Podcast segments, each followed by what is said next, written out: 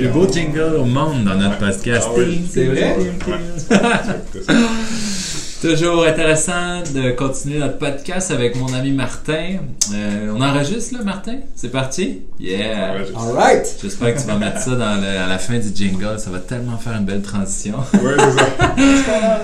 Je suis non seulement avec euh, mon ami Martin que vous connaissez déjà, mais un petit nouveau qui est mon ami aussi tout autant, qui est Guillaume Blot, un stratège en optimisation de- des business en fait, euh, surtout en ce qui concerne le développement web, euh, marketing et gestion aussi euh, de la structure.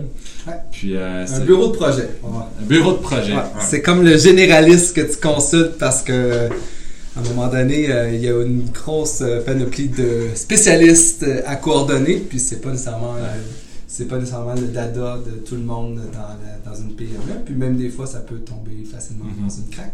fait qu'on est là pour ça. Mais c'est cool que tu sois avec nous cette semaine parce que la semaine passée, on était avec euh, Francis Gendron qui, lui, clairement a, a ça dans sa personnalité d'être euh, entrepreneur, de, de mener ses affaires, puis d'être le leader de ses affaires aussi.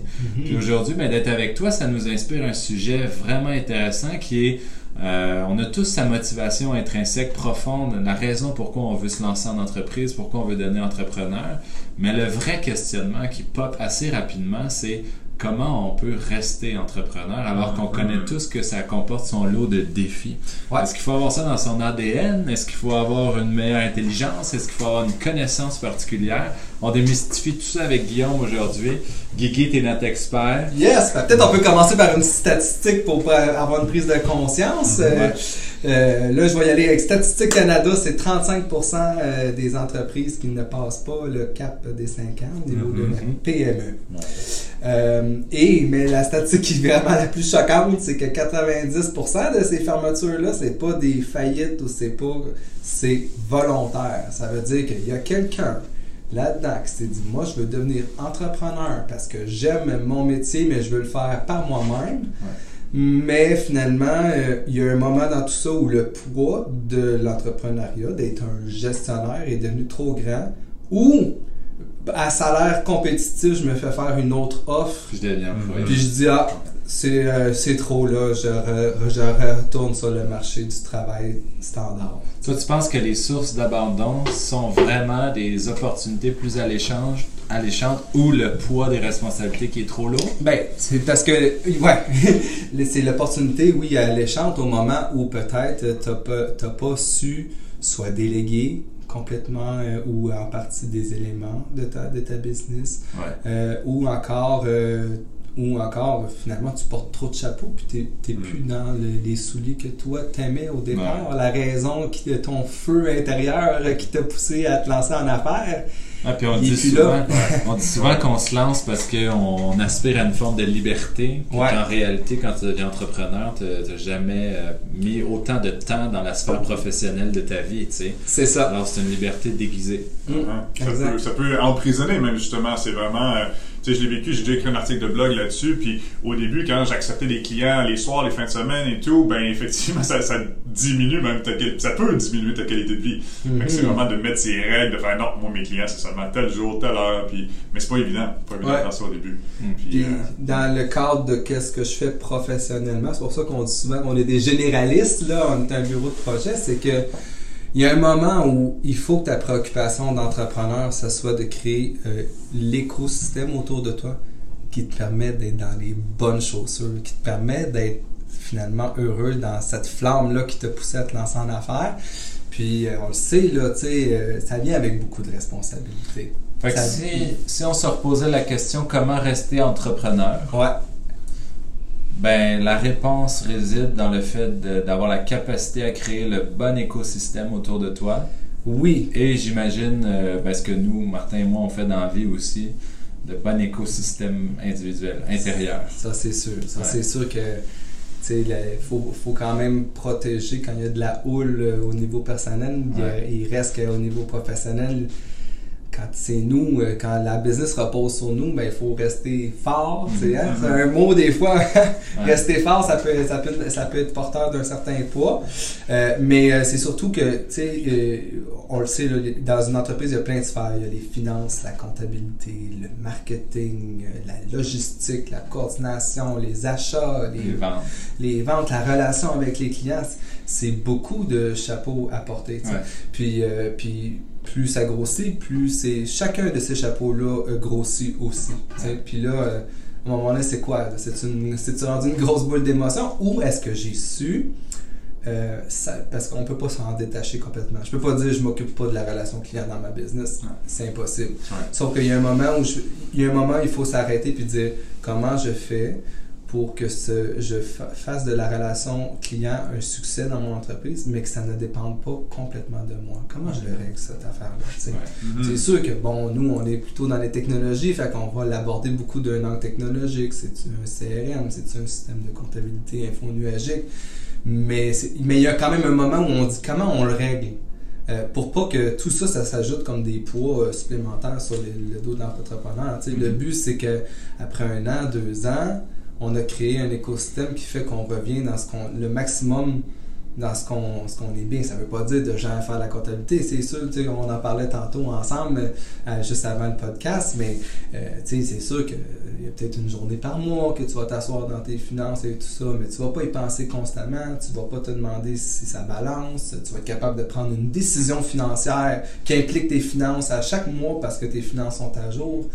Euh, puis c'est pas juste en dé- dépendant de toi. Puis il y a une partie de ça, sûr, nous on aime la, technologie, euh, tu sais, euh, il y a plein d'outils, comme on le sait, là, photographier une facture, qu'elle a été détectée automatiquement, que ça soit comptabilisé, que les taxes soient reconnues, tu sais, que ça demande peut-être plus un audit qu'un travail. Ça, c'est le genre de choses qui peut être mises en place, mais il y a aussi, à un moment donné, de...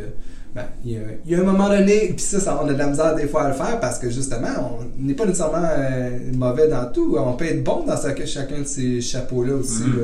Mais il y a un moment donné, il faut dire, OK, ce chapeau-là, je le laisse aller. Euh, je suis Ouais. rendu à me prendre un comptable de confiance qui va travailler de la même façon. Moi, je suis rendu à me prendre quelqu'un qui va me donner des conseils au niveau du légal ou peu importe c'est quoi la, la sphère où c'est prenant, il faut savoir trouver des alliés ou Ouais. des... Ça devient un méga défaut pour euh, des entrepreneurs, ça, qui sont trop bons dans tout, de vouloir tout faire, tu sais, Ouais. Ouais. pas déléguer. Puis, puis c'est même, je trouve, un paradoxe parce qu'on en parlait plutôt à propos d'avoir des enfants, euh, des, des enfants réels dans la vraie vie ou des enfants qui peuvent. Une entreprise, c'est aussi comme avoir un enfant. Ah oui! Puis quand tu as cet attachement-là aussi fort envers ton entreprise, que selon moi tu as besoin au début, puis après ça de laisser aller ton enfant ou ton entreprise, c'est c'est encore un plus gros défi. Mm.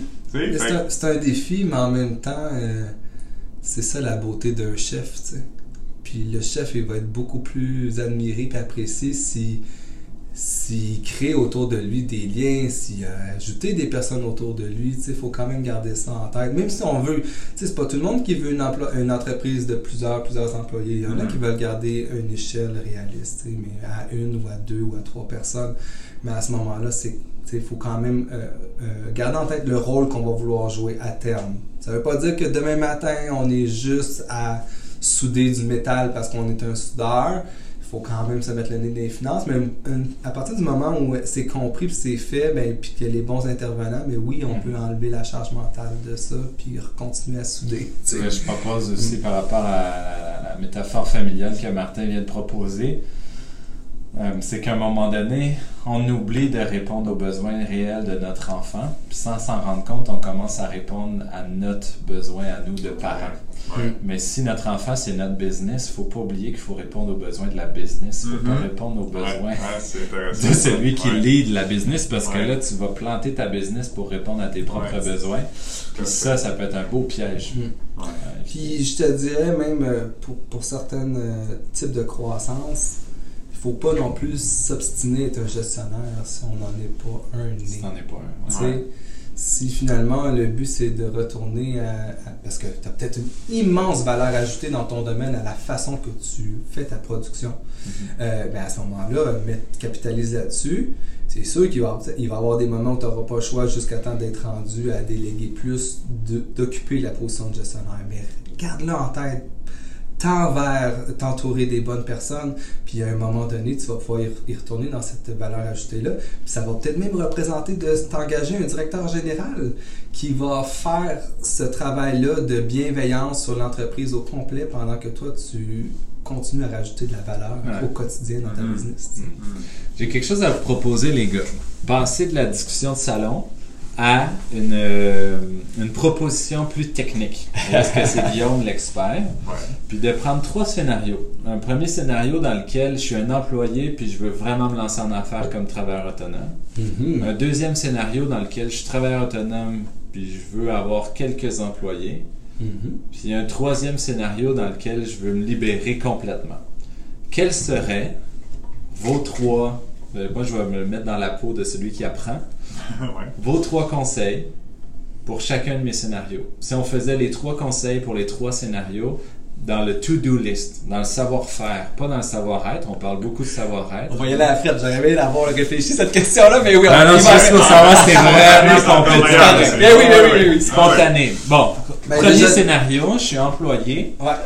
J'ai une idée, je veux me lancer à mon compte comme travailleur autonome. C'est quoi mon savoir-faire, le prioritaire? La première chose, si toi, tu avais recommencé ta business à zéro, tu commencerais avec quoi? Ben, le travailleur autonome qui est déjà en emploi ailleurs, déjà, euh, fait pas de coup de tête.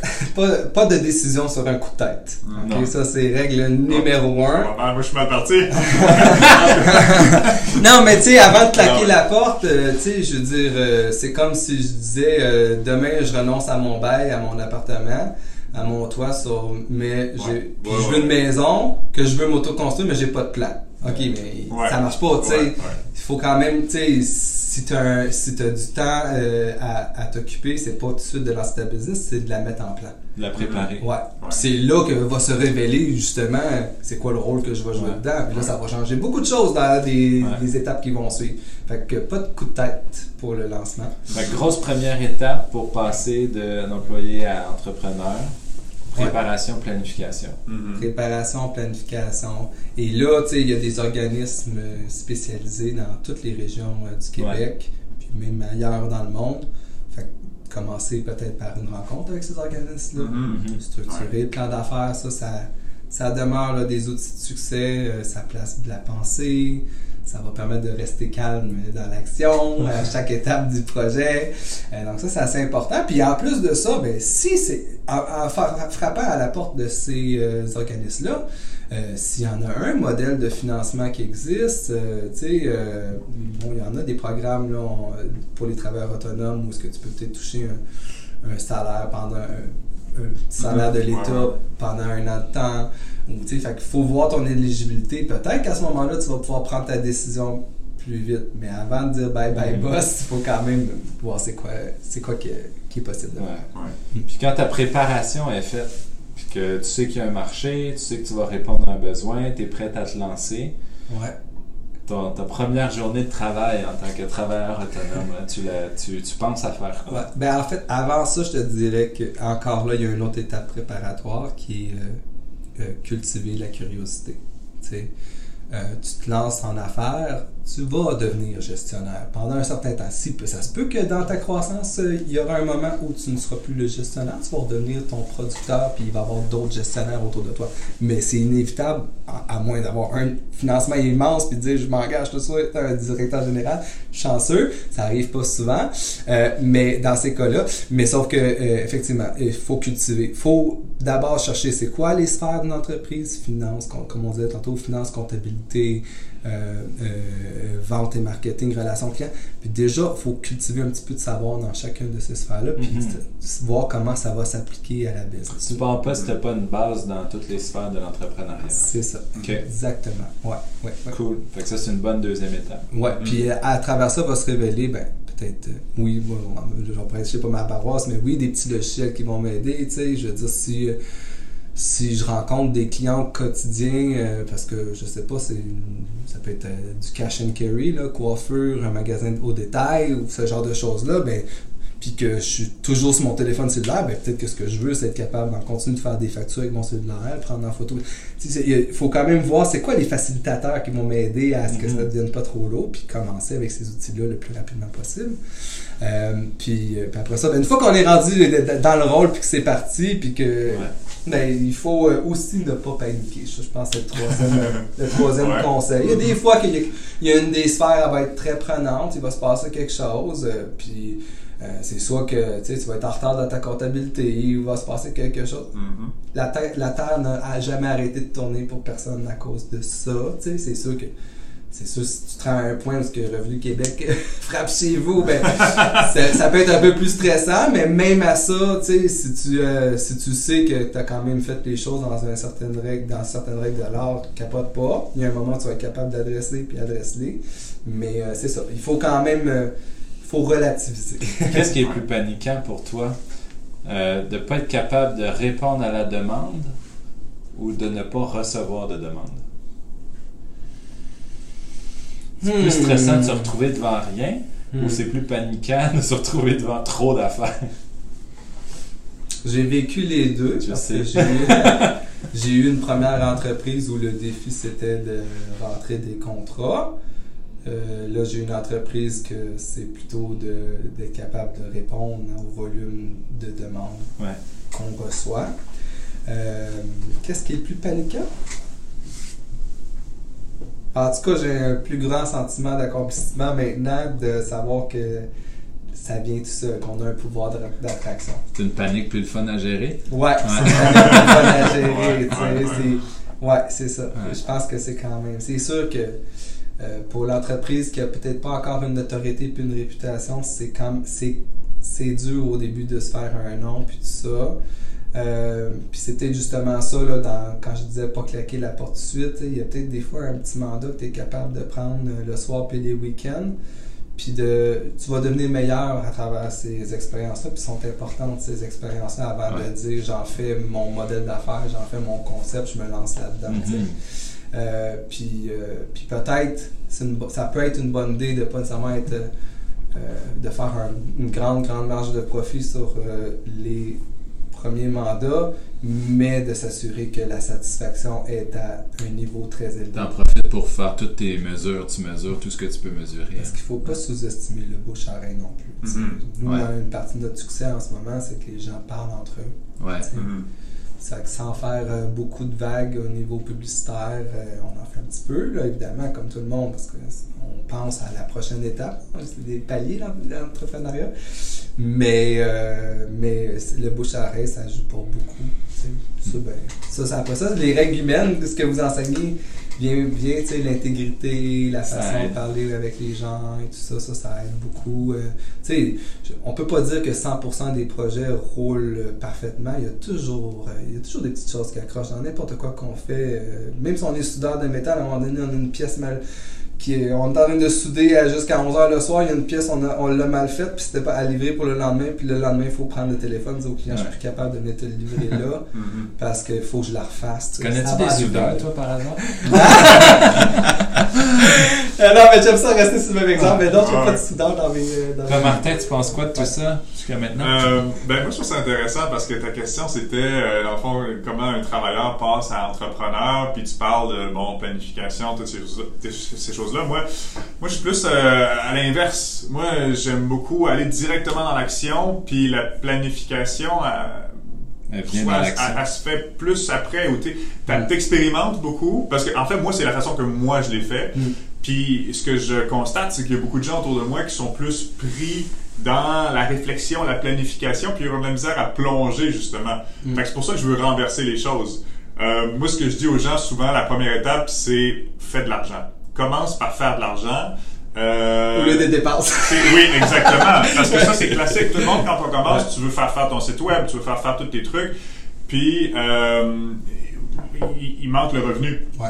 Fait que c'est d'aller chercher le revenu tout de suite, puis c'est ça qui fait peur aux gens. Je pense qu'on a parlé de syndrome d'imposteur aussi déjà.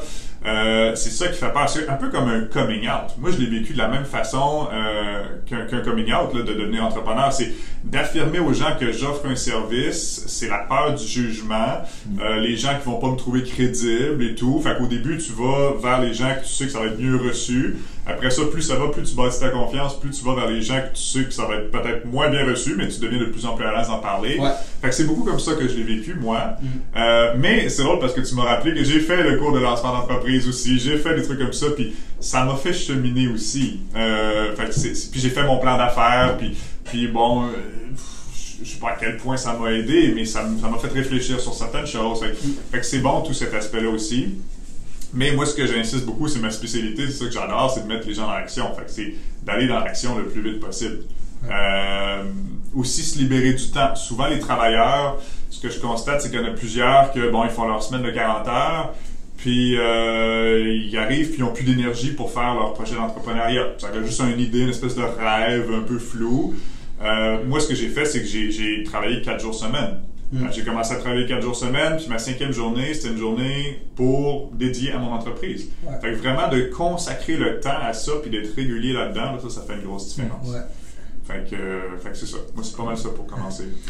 Chose certaine, les, questions primordiales qu'il va falloir se poser à un moment donné, que tu te les poses au début, que tu les transformes pendant. J'aime l'idée de se mettre dans l'action Mhm. pour aller tester. Moi, je pense que tu n'es pas capable de vendre ton service euh, sans avoir besoin d'une grosse machine qui t'aide à le vendre. C'est que Voilà. peut-être tu es en train de, de créer aussi un besoin qui n'existe pas. Puis ça peut être bon, mais ça peut prendre bien du temps puis bien de l'argent. Ouais. Mais je pense que la majorité des bons services se vendent euh, tout seul. Après ça, Ouais. la machine que tu vas bâtir, elle va juste multiplier. tu sais. Mais Mhm. si, si tu vends zéro avec une grosse machine, tu vas multiplier des zéros. on, on sait tous qu'est-ce que Ouais. ça donne en bout de ligne. là, tu sais. Ouais. Mm, mm, Euh, après ça, mais... Ça dépend de la nature de la business aussi, Ouais. je pense. Parce que moi, ce- mon point de référence, c'est beaucoup les gens qui ont des business de développement personnel ou de coaching ou de, bon, l'hypnose pour moi, toutes ces choses-là. Mhm. Euh, si tu as de la machinerie à acheter ou des choses comme ça, là, c'est autre chose. Là, oui, tu as plus besoin de plan d'affaires, de financement, puis ça, Oui. ça dépend de... Puis le financement risque de venir plus facilement si euh, Ah, ce genre de choses-là avec un plan d'affaires, puis oui, oui, oui. Oui, puis euh, puis de la machinerie, Ah, oui. puis euh, dans un dans un Quelque marché connu, qui- ouais, que, ouais, ouais. Que quelqu'un qui est en finance va dire je comprends ça, puis le calcul se Ouais, fait. Des ouais, fois, ouais. quand on est plus dans le service où c'est plus abstrait, ça peut être un peu plus compliqué. Ça veut pas dire qu'il n'y en a pas. Mhm. Euh, mais là, à ce moment-là, il va y avoir moins de sources de financement. Fait que peut-être, à- grâce à un organisme, tu vas aller chercher, je sais pas, moi, un 10 000 piastres au lieu, alors qu'une autre entreprise en construction va avoir été chercher un 100 000, 200 000 Ouais. en se lançant avec un bon plan d'affaires. Ouais. Puis là, là, ce y a un élément que tu as mentionné que j'aime beaucoup, c'est que qu'est-ce que je fais avec ces 10 000 piastres-là pour que ça soit efficace? Parce que tu sais, tu peux te faire faire des soumissions, puis avoir un site web à 10 000 piastres. Ouais. Là, tu as fait une dépense avec la, la seule argent que tu avais ou tu t'es fait peut-être une page une page temporaire qui explique tout à, à 1500 pièces puis tu t'es gardé d'autres postes budgétaires parce que tu te rends compte que finalement quand tu regardes ta business il y a 8 sphères, 9 sphères à s'occuper et non juste une tu sais Ouais. puis c'est ça c'est un peu pour ça que ma business euh, on l'a fondée puis comme on est des généralistes c'est que c'est sûr que moi comme si en- comme entrepreneur je m'en vais frapper à des compagnies qui font des sites web des spécialistes je vais recevoir euh, trois soumissions de entre 5 et 10 000, mettons, pour des petits sites de PME qui démarrent. on- Des sites, ça peut être des centaines de milliers de dollars aussi. Là. Mais puis là, je vais penser qu'il faut que je fasse un choix entre ces trois options-là. Puis je Mhm. verrai pas qu'il peut y avoir une autre option qui est peut-être de faire une page en attendant. Ça veut pas dire, je dis pas que le travail de l'agence c'est pas bon, que c'est lui Ouais, qui va faire la soumission de 10 000, mais t'es peut-être juste mûr comme, pour ça à, rendu à 18 mois d'opération. C'est ça. Tu sais, puis tu Ouais. vas être encore un très bon client de cette même agence-là, mais c'était juste pas ça le timing, tu sais. Ce qu'il fallait que tu coordonnes, c'était 5 actions avec le 10 000 ac- que tu avais dans tes poches. Mais il Mhm. faut savoir aussi ça. Ouais. Le deuxième volet de notre discussion technique, savoir-faire, euh, c'est je suis déjà travailleur autonome à temps plein. Ouais. Je vais prendre un, un mot que j'entends souvent ici, qui est scaling up, en français, qui veut dire euh, avancer, euh, évoluer, monter l'escalier dans mon, Mhm. dans mon dans mon échelon entrepreneurial, puis passer peut-être de travailleur autonome à vraiment euh, entreprise avec Mhm. euh, des partenaires, des consultants, des employés. Mhm. Ce serait quoi, toi, tes trois steps là, pour qu'est-ce que je dois mettre de l'avant là, pour m'en aller vers euh, peut-être une pyramide d'entreprise d'entrepreneurial, puis pas être juste tout seul moi, dans, dans mon truc. Hmm. C'est drôle parce que bon, ma business s'appelle Up Entreprise, puis quand on a une petite animation de notre logo, puis no- notre logo c'est un triangle là, qui pointe vers le haut, tu sais. Puis au début, euh, dans l'animation, il tourbillonne. Ouais. Puis à un moment donné, il se positionne, puis après ça, il se repositionne juste avec un angle encore plus élevé. Je pense que c'est ça le step à cette étape-là. Ça veut dire quoi, ça? que après que tu as, fait tes essais-erreurs comme travailleur autonome, il y a un moment où tu te positionnes. C'est plus clair Ouais. ce que tu fais, comment les- euh, ce que tu proposes aux gens qui réagissent bien puis que tu arrives à livrer jusqu'à satisfaction. Ça Mhm. devient plus clair. Puis là, c'est là que tu peux amener ça un petit peu mieux. Tu sais, c'est pas des gros redressements, hein, des fois, c'est juste un, un petit peu plus. Et, euh, et donc, euh, je pense que c'est ça. C'est avant de dire là, je suis rendu au step suivant, juste s'assurer qu'on est bien positionné. Ouais. Ça, c'est important. Étape numéro un, Ouais. se positionner dans un service qui marche, qui donne satisfaction. C'est ça. Là, tu peux ouvrir les valves. Là, tu peux dire peut-être je vais prendre un risque.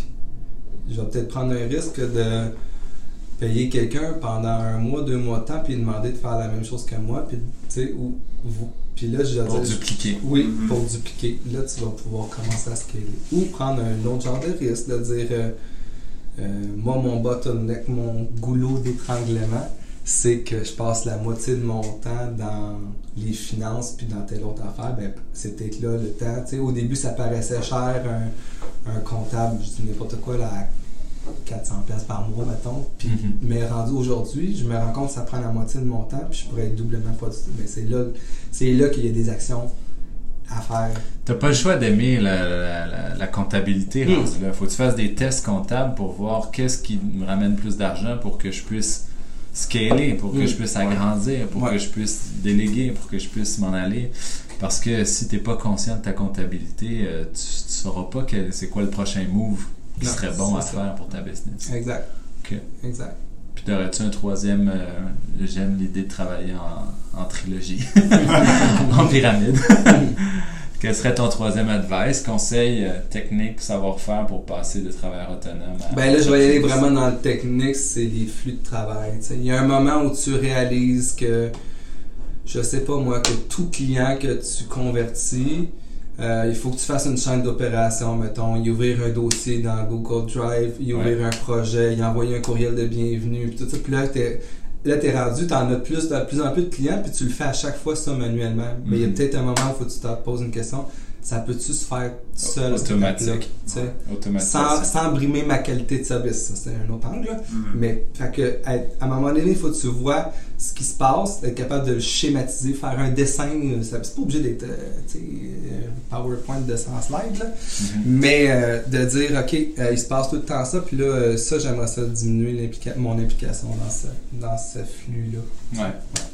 Tu sais, j'en ai, mettons, qui, qui vont être dans un domaine où ce que. euh, je vais donner l'exemple, je vais expliquer la carte, c'est ça correct, là. Mais mettons, en, photographie, tu sais, puis l'entreprise devient. euh, c'est plus une travailleur autonome, ça devient une entreprise de photographie parce qu'il y a une notoriété qui s'est bâtie autour. Euh, puis là, finalement, ce que- il va y avoir plus de contrats que qu'est-ce qu'elle, elle est capable d'aller photographier. Fait qu'il y a des photographes intégrés à sa structure qui vont aller faire les mandats. Mais il y a un moment où il faut que tu dises, mais là, chaque client, quand il rentre, il y a une date. Je vais me marier le 20 août 2020. Euh, ça va être là. Fait que là, déjà, il y a quelque chose qu'il faut qu'il se passe dans mon processus de la date est disponible, est-ce qu'on la réserve juste temporairement jusqu'à temps que le contrat soit signé? Puis peut-être que finalement, quand le contrat est signé, ben, celui que j'ai prévu qui était pour le faire, il a déjà toute sa chaîne d'opération prête. La veille, tu vas pacter dans ton char ça, ça, ça. Le matin, tu vas faire ça. Euh, euh, une semaine plus tard, tu vas lui envoyer les épreuves euh, retouchées. Puis dix jours plus tard, tu fais ton courriel de fermeture, t'assurer que le client est satisfait. Ouais. C'est ça. Fait que, il y a un moment donné, il y a des procédés comme ça qu'il faut que tu établisses clairement. Puis c'est ça finalement. tu sais, C'est ce qui fait que finalement, cette euh, personne-là, peut peut-être euh, dans deux ans être rendue avec 10 photographes Ouais. euh, à contrat. Elle a réussi à scaler sa business. Ouais, c'est ça. Puis peut-être d'ajouter l'élément et être bon pour donner l'autonomie à ces gens-là qui rentrent dans ton entreprise. Ouais. Plus ces gens-là deviennent autonomes, plus tu peux continuer de faire autre chose. C'est, Mhm. c'est toujours ça, en fait, de dégager de tes obligations pour faire autre chose qui va faire grandir la pyramide. exact. Great. Puis on avait-tu un dernier cas? C'est ça? on fait le tour? Ben après ça, l'autre cas, c'était de passer de- d'entrepreneur à complètement libre, mais je pense que c'est la continuité de ce qu'on vient de dire. Ah oui, oui. Et parce que le jour où tu peux mettre quelqu'un à ta place comme DG, je pense que là, après ça, tu peux t'amuser à... Oui, ou ça se peut finalement que tu as tellement eu la piqûre euh, Tu du restes- gestionnaire que tu te dis, moi, c'est. Tu te sens libre à pas te libérer. Tu te découvres, tu te dévoiles CEO, tu sais, Ouais, sans nécessairement avoir un HEC dans le corps. Là, ça se peut. Exact. euh, tu sais, c'est ça. À ce moment-là, ça prend une grande humilité de savoir ce qu'on est bon, ce qu'on n'est pas Mhm. bon, ce qu'on délègue, ce qu'on délègue pas. Ouais. C'est encore une fois de revenir au Ou ce que tu as envie surtout, parce que tu sais, tu peux être bon, mais, euh, mais que c'est comme tu disais tantôt, que c'est plus utile d'investir ton temps là-dedans. Ouais. Ouais, moi, c'est un peu mon problème. Je me rendais compte que tu sais, j'ai- eu toutes sortes d'emplois différents dans ma vie, puis je performais dans plein de choses. Puis moi, j'aimais pas ça, mais mes boss m'aimaient parce que je performais. Donc, Ouais. c'est, tu sais, mais c'est, d'après moi, c'était plus ça mon enjeu, là, c'est d'apprendre à connaître qu'est-ce que moi je veux. Là. Euh, mais c'est ça. Donc, pour répondre à ta question, La passer de. performance peut être un sujet de po- podcast en soi. Ah, absolument. Ah oui, c'est une idée, ça. Tiens, on là-dessus. Ouais, ouais. Euh, ben, moi, je peux moins répondre à cette question-là parce que je suis en train justement de le faire, je trouve, de passer de travailleur autonome à entrepreneur. Euh, moi, ce que je cherche à faire en moment, c'est de m'entourer. M'entourer de gens qui l'ont fait, cette transition-là, un peu comme le, le podcast qu'on a fait avec euh, Francis, entre autres, qui a, lui, 18 employés, nous disait, c'est un beau niveau d'entrepreneuriat, je trouve, puis c'est ce genre de personnes-là de qui je veux apprendre pour voir comment tu fais cette transition-là. Fait que je pense que c'est ça la meilleure chose, c'est de t'entourer de gens qui l'ont fait avant toi, qui ont fait ce que tu veux faire avant toi, euh, puis de- d'apprendre de ça, de suivre les exemples. Fait que, euh, Mm. voilà, simplement. Nice. Je pense que ça aide en tout cas notre auditoire si on a un public averti. Ah, euh, ben j'espère, euh, j'espère sincèrement que, que les gens qui nous écoutent, euh, qui ont un désir entrepreneurial ou qui sont déjà dans ça, euh, se la posent cette, question-là. Comment Mm. je, qu'est-ce que je mets en place pour, comment je fais pour rester entrepreneur, Ouais. Ouais. Parce que c'est vraiment de jeter l'éponge parce qu'on n'est pas bien. Euh, puis parce qu'on n'a pas trouvé le chemin, c'est vraiment dommage. Ça veut dire qu'il y a un moment, on- il n'y a personne qui nous a éveillés à se poser des meilleures questions. Ouais. Il y, a, il y a quelque chose d'ailleurs qui me fait penser à ça, cette question-là, c'est beaucoup par rapport à l'isolement Mm. que j'entends de plus en plus parler, de l'isolement des entrepreneurs ou la détresse des entrepreneurs d'avoir tellement de choses à t'occuper, de tellement être débordé. Puis c'est lourd. Ouais. Ça peut être très lourd. Ça- en fait, ça peut être très lourd, l'entrepreneuriat.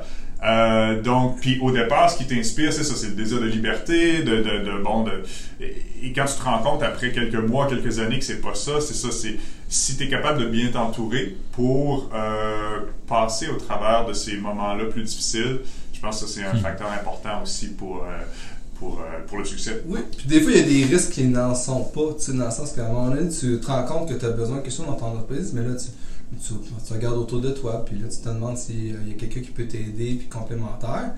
Mais tu sais, euh, mettons, mettre un offre d'emploi ou dire, euh, même si tu sais pas si tu es prêt à engager quelqu'un, ben c'est peut-être pas un grand risque de rencontrer trois personnes tester. qui répondent à ton offre d'emploi cette semaine, puis finalement tomber sur quelqu'un qui a tellement d'atomes crochus, qui comprend tellement ce que tu, ce qui, puis qui va venir combler le vide que tu n'arrives pas à combler. Mais Exact. tu sais, c'est pas un grand risque finalement de- d'avoir pris euh, trois fois une heure dans ta semaine. Comme disait Martin tantôt, il y a bien des solutions qui se bâtissent dans l'action, justement. Ouais. Ouais. Ouais. Tu te souviens, Guillaume, quand on a fait un- une espèce de dépliant, là, de centre de table pour la- le gala des Excelsior ici dans notre région, sur lequel je définissais c'était quoi euh, l'entreprise. Ouais. Tu sais, en- l'entreprise, c'est quand même la- l'affaire la plus merveilleuse au monde parce que par définition, c'est une aventure, une entreprise. tu sais. Ouais.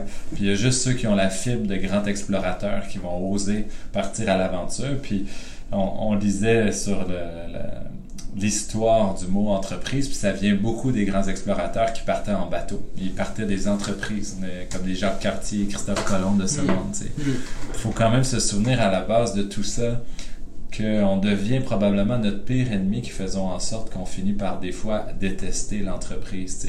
Mm. Mais euh, au point de départ, partir à l'aventure, c'était l'affaire la plus belle, la plus excitante, la plus enthousiasmante. Puis je pense qu'il ne faut pas perdre de vue ce bonheur-là euh, cette création de bonheur dans notre esprit que nous insuffle l'idée de partir en entreprise que d'être un entrepreneur. tu sais. Mm, mm. Puis hormis toutes les, les, les- les façons de faire puis les façons d'être, il faut quand même pas oublier que l'entreprise dans un volet capitaliste, c'est juste de répondre aux besoins des gens qui ont un problème. tu sais. Mhm. Es-tu capable de trouver les clients qui ont un problème puis de Mm. répondre à, leur- à leurs besoins? That's it. Si tu fais ça, si tu développes ces deux grandes qualités-là. ça va marcher. Notion numéro un de toute école de commerce, la loi de l'offre et de la demande. That's it. Fait que, Exactement. Puis j'en vois, des fois, il y a des gens qui vont faire un, dé- un départ en affaires pour une offre que... euh, puis j'ai vu les deux, là. Tu sais, que moi, en, en la... ben, parce que je suis pas dans leur domaine, je me dis, hmm, y a-tu vraiment un besoin pour ça? Puis là, des fois, il y en a que... ils- They make me wrong, puis il y en a vraiment un, puis il y en a Mhm. d'autres que non, tu sais. Mais euh, à ce moment-là, s'il y a une, ce genre d'incertitude-là, c'est comment je peux prendre le moins de risques possible, sais, Ouais. pour pas, tu sais, fait que si finalement ça se révèle que euh, qu'il n'avait pas ce besoin-là, mais que j'ai pas quitté mon emploi puis j'ai pas dépensé 10 000 mais c'est Ouais. mieux que si je l'ai fait. tu sais. C'est ça. D'où l'importance de, de se préparer De se à cette aventure-là. Ouais. Un gros Ben, merci, comme, comme l'explorateur qui va s'assurer qu'il y a tout ce qu'il faut sur son bateau avant Fait son de- inventaire avant. S'il n'y a Ouais. pas assez de nourriture pour traverser l'océan, Ouais, ça c'est sera ça. pas, Ouais. ça sera pas un beau voyage, ça va être le dernier. Muchas gracias, Seigneur. Ouais. Merci, Martin, aussi, pour euh, plaisir. les belles réponses. Fait que, euh, Guillaume, si les gens veulent en savoir plus sur euh, ton entreprise, sur ce que tu fais, comment ils peuvent faire? Ah, ben ils peuvent aller sur euh, upentreprise.com. Euh. Déjà, il y a un petit live chat euh, dès l'accueil. Si, euh, pour un contact très direct, ça peut être ça. On est présent aussi euh, sur les médias sociaux, Facebook, LinkedIn. Tous les chemins mènent au même endroit. Ouais. tous les chemins mènent à Guillaume, ils mènent Ouais, plus à Rome. ouais, c'est ça. souvent, souvent, ce qu'on va faire, c'est une rencontre exploratoire. Fait que, tu sais, on va faire euh, soit par vidéoconférence si vous n'êtes pas dans notre euh, belle région de Joliette. Euh, D'ailleurs, il y a des clients qu'on n'a jamais vus du début à la fin de leur projet. On est rendu là. Ouais, c'est pas obligé de. C'est pas grave. là. Si vous pouvez pas vous déplacer jusqu'à Joliette, on peut faire ça par Mhm. vidéoconférence. Puis, euh, puis déjà, on, on voit où est à quel stade vous en êtes puis comment on peut vous aider? Vous allez tomber sous le charme de son sourire, en tout cas. Ben ouais. Hey, jingle! Ciao tout le monde! Salut.